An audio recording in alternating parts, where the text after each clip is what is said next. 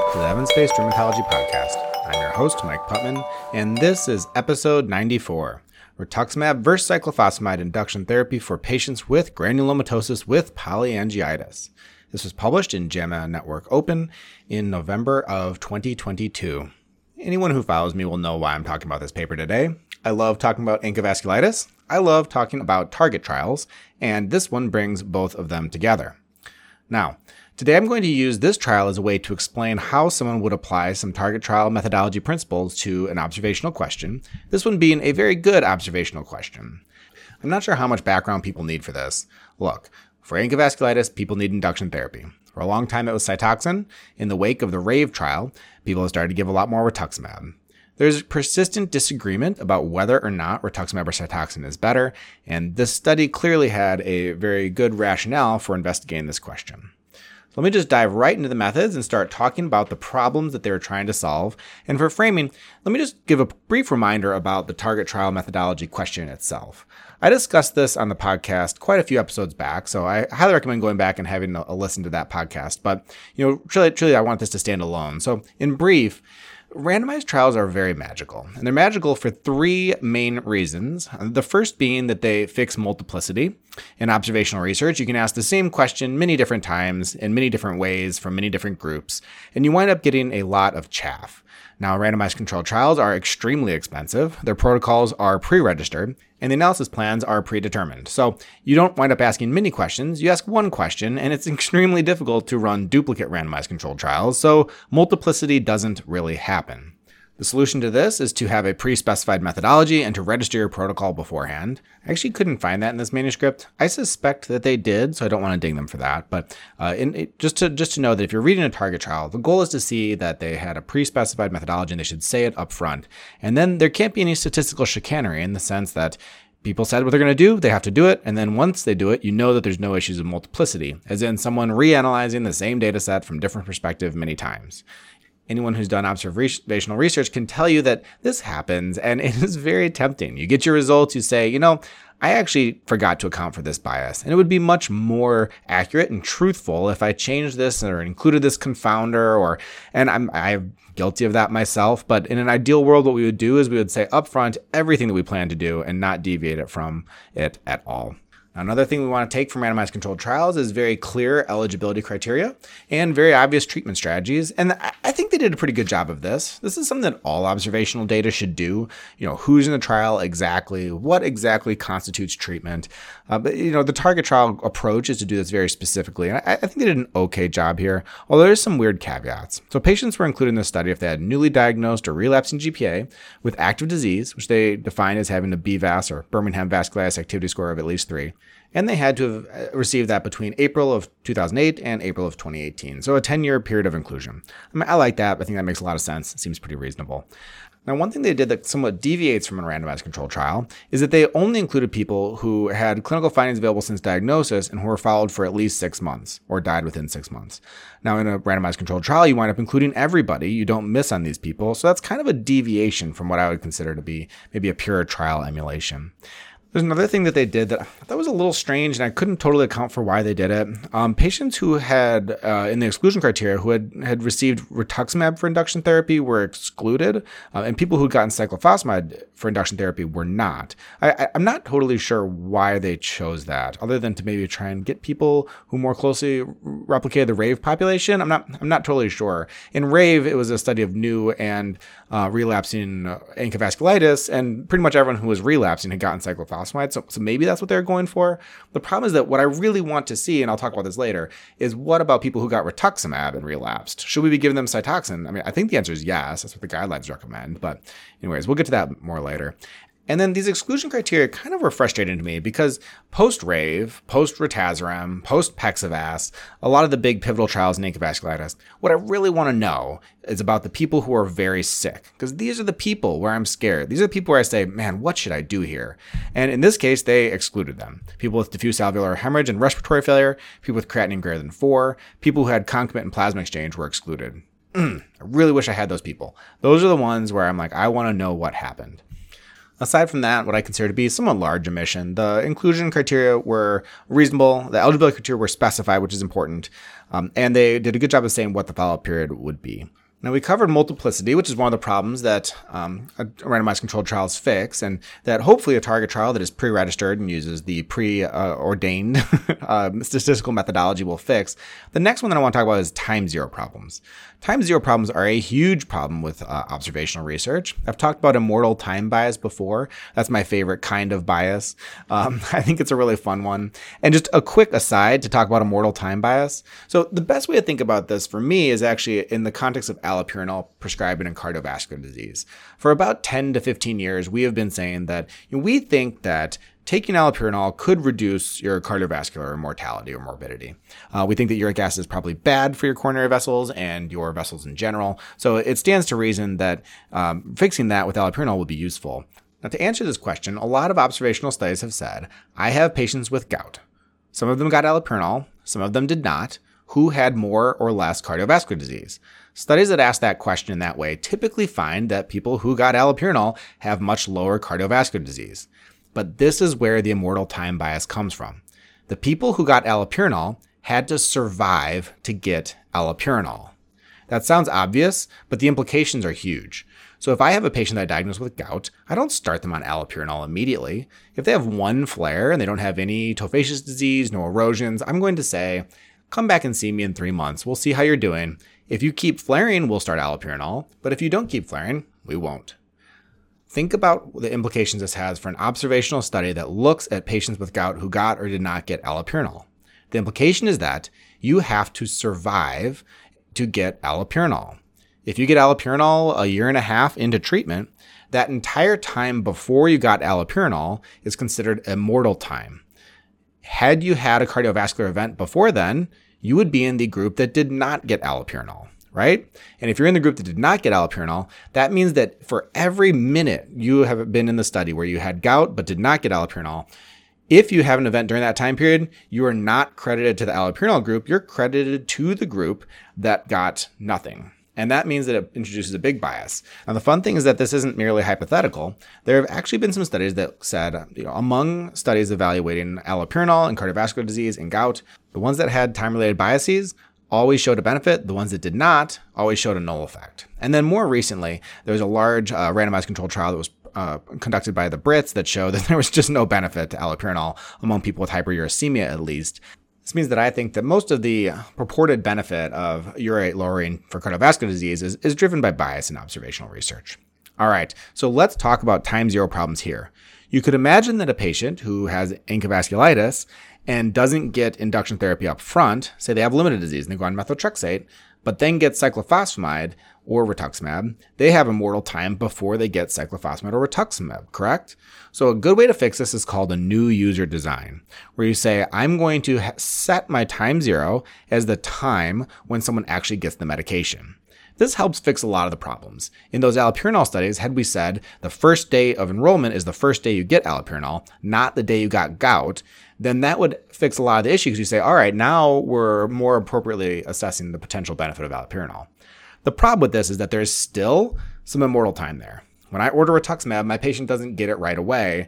When I order cyclophosphamide, it's often in the hospital, and the patient often gets it up front. That's obviously my own personal experience, but you could imagine that the time between when you intend to order something and the time that someone gets it could introduce immortal time bias, but it's likely to be much less. And so in this study, they said, the beginning was when you got the rituximab or cyclophosphamide. Makes sense. I like it. And then they analyze people regardless of subsequent adherence to the regimen, which is also good because we do that in randomized controlled trials, right? We call this the intention to treat principle. It's not about whether you got it. It's about whether we intended to give it to you. So overall, I think there's an interesting ways to think about this and ways that they tried to address these issues. Follow-up periods are pre-specified, which we already talked about. And then the outcome here was defined as remission, the absence of signs of new or worsening disease according to a BVAS of 0. Seems reasonable. They also had definitions for flare and failure, which are a little bit esoteric and not a big concern. But part of target trials is saying very clearly what your outcome is going to be up front. Causal contrasts of interest are often important in target trials, which I think they did well enough here. This is rituximab versus cyclophosphamide, right? We're clearly specifying what the thing is that we're looking at. And then last but not least, in target trial, you need a good analysis plan. And your analysis plan fixes the third problem with observational research, which is confounding. Confounding is a huge problem in randomized controlled trials because you randomize people to groups. You fix the problem of confounding, or at least mitigate it, right? If you have a bunch of people who are older or younger or sicker, or maybe they're more affluent, or maybe they are just more predisposed to healthy behaviors, when you randomize them, you equally allocate such things in both groups. And the real beauty of randomization is that in a big enough randomized controlled trial, you are going to allocate them evenly, both on things you can measure, so measured confounders, and on things you cannot measure, so unmeasured confounders. Randomization fixes both of those. It's extraordinarily difficult to fix that in observational research, but we try. So what did they do here? Well, they said, we're going to calculate propensity scores.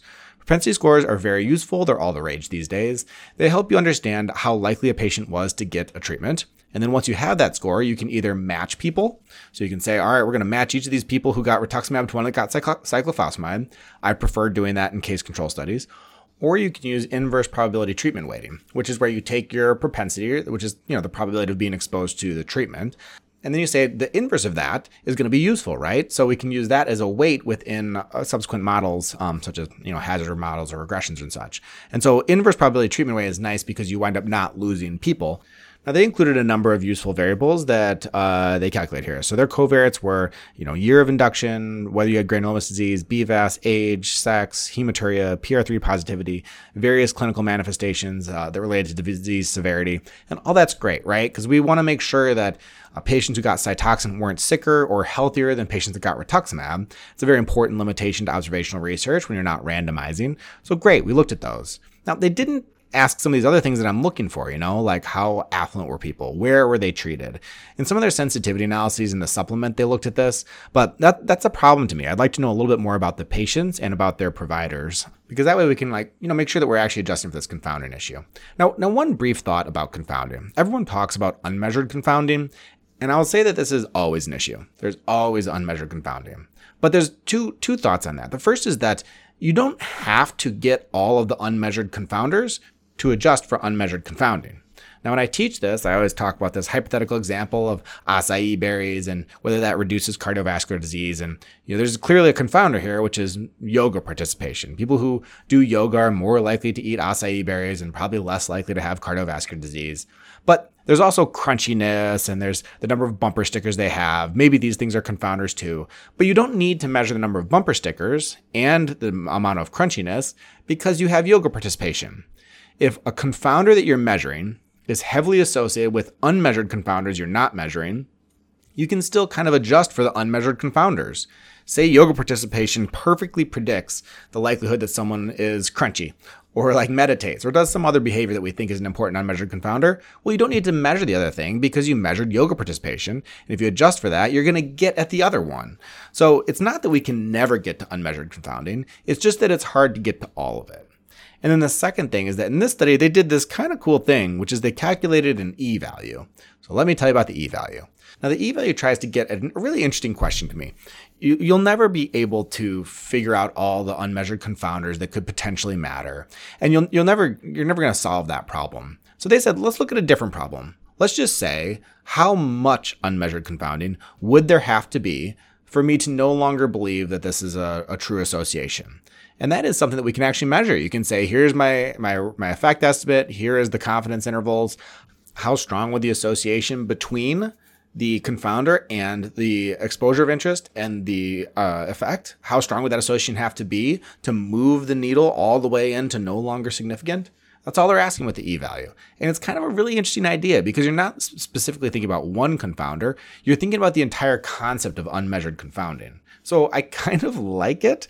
I haven't seen a whole lot of validation studies, and I don't know where this falls into the pantheon of observational research, but it's something that I'd say I'm E-value curious and may try and incorporate some of this into my own work. They went on to say, we looked at our propensity scores, we calculated standardized mean differences, which is just saying, did we actually adjust for these appropriately? They did a bunch of sensitivity analyses, which makes sense. I don't want to go into that. And they had a couple of other ways they parsed and analyzed the data, but this podcast is already going to run long. So let's just get into the results and talk about what they did. So this is where things get a little bit dicey. And when I teach evidence-based medicine, I often say, it's not the fancy stats, it's the design, and it's just the basic things. And the basic things in this study are a little bit problematic. If you look at the people who got into the study, there are 61 in the rituximab group and 133 in the cyclophosphamide group, and they were not the same. The people who got cyclophosphamide, 131 of the 133, 98.5% were new users of cyclophosphamide. 56% were new users of rituximab. So we already know that the people who are getting into the cyclophosphamide group are very different. And boy, good luck trying to match or properly weight on those two people who are relapsing cyclophosphamide users. It's just a problem. I wish those were distributed evenly. The more evenly distributed things like this are, the better your statistical power to do all these fancy shenanigans are. But so in this case, it's like, I don't feel very good about that. And when you look down, you can see there's a lot of differences. People in the cyclophosphamide group were more likely to have lung involvement. They were less likely to have vascular involvement. They're more likely to have kidney involvement. So these are different populations. Now, we said we're going to wait and we're going to use all these scores, do all these fancy stats, and at the end of the day, none of it mattered. The portion in the weighted analysis was basically the same. They tried to look at the subgroup of people who were MPO and GPA, and it was basically about the same. They have an enormous table that compares their primary, unweighted, double robust, adjusted analyses, and it's all about the same. All of the fancy shenanigans we pulled didn't change very much. And so this gets, again, to what I was just saying, which is that often the fancy stats that a lot of people who are reading papers don't understand aren't the main problem. The main problem are the overarching design. Is this the kind of patient that I would see in my clinic? The kind of questions that any clinician can answer just reading through the methods. So that's why I always encourage people to read papers, because you can do it. The fancy stats here didn't do very much of a difference. So let's try and put this in context. Now, the first thing I want to talk about is a long-standing gripe of mine with the RAVE trial. And this is, I think people systematically overinterpret the RAVE trial. And here's where. People will often say, in RAVE, Rituxan was non-inferior to cyclophosphamide overall, but if you look at relapsing disease, you'll see that people who got rituximab did better than the people who got cyclophosphamide. That is a true statement, but I think it's kind of misleading. Here's why. What were the people who relapsed relapsing from? Ask yourself that question, and the answer is immediately obvious. They were relapsing from cyclophosphamide. And people who relapse from cyclophosphamide and are randomized into a trial comparing rituximab to cyclophosphamide are probably going to be doing better if you give them the other thing. It's so funny to me because we understand this in other contexts. In rheumatoid arthritis, if I was to say, hey, this is a trial of people who were on TNFs, relapsed from TNFs, then we gave them JAK inhibitors or TNFs. Everyone would cry foul. They'd say, well, of course, the people who relapsed on TNFs and then you gave them a TNF again. Why would you think that would work? I agree. So then why in the RAVE trial do we say we gave them cyclophosphamide, they relapsed, and then we assume that giving them cyclophosphamide again is going to be great? Now, I'm overstating this a little bit. I do think that people who relapse post-cyclophosphamide, especially if they're in maintenance therapy for a while, I would expect them to do well again on cyclophosphamide. So I'm a little bit overstating the case here, but I think that this point is really important. The people in RAVE who relapsed were relapsed after cyclophosphamide, and we would expect them to do better from rituximab.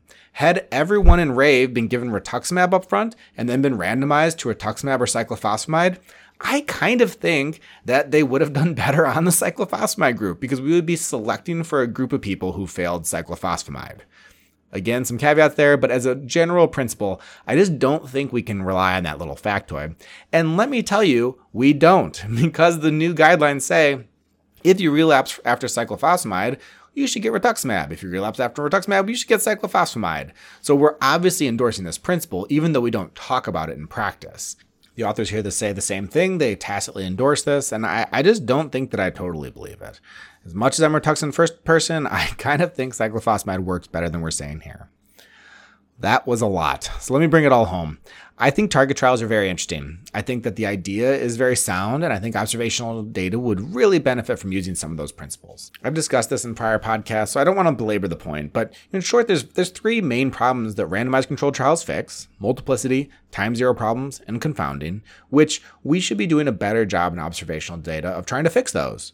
That said, at the end of the day, I don't think all of the fancy stats and all of the modern methodology necessarily fixes everything. I think a lot of studies live and die by just who got into the study, what questions we asked or didn't ask, and whether or not the patients really reflected the people that you're going to see in clinic. This is why I really recommend everyone read their own papers, because you'll learn a lot. And the things that we saw in this paper were things that any astute reader could have found. I think that's it for this week. I want to thank the French Vasculitis Study Group. I love them very much, and I think that this was overall a useful study. I thought it was fun to see target trial methodologies applied to this question. I wish that they'd extended it to include people who are sicker, because that's the group that I really want to know about. I don't understand why everyone got cyclophosphamide up front and then rituximab. I really wish that I had seen the inverse of RAVE, because I think we would have had a very interesting insight into that question. So I think that's another issue that I wouldn't overread. And at the end of the day, I'm left exactly where I was, which is saying that for most patients, I would use rituximab up front, but that I think the hate on cyclophosphamide has gone a little too far. There are a lot of patients for whom it would probably benefit. It is probably a good drug, and I certainly think it is a better drug than this trial suggests. So thanks so much for listening. Be sure to share the podcast with friends. Let me know on Twitter what you think about this episode. And as always, have a great day.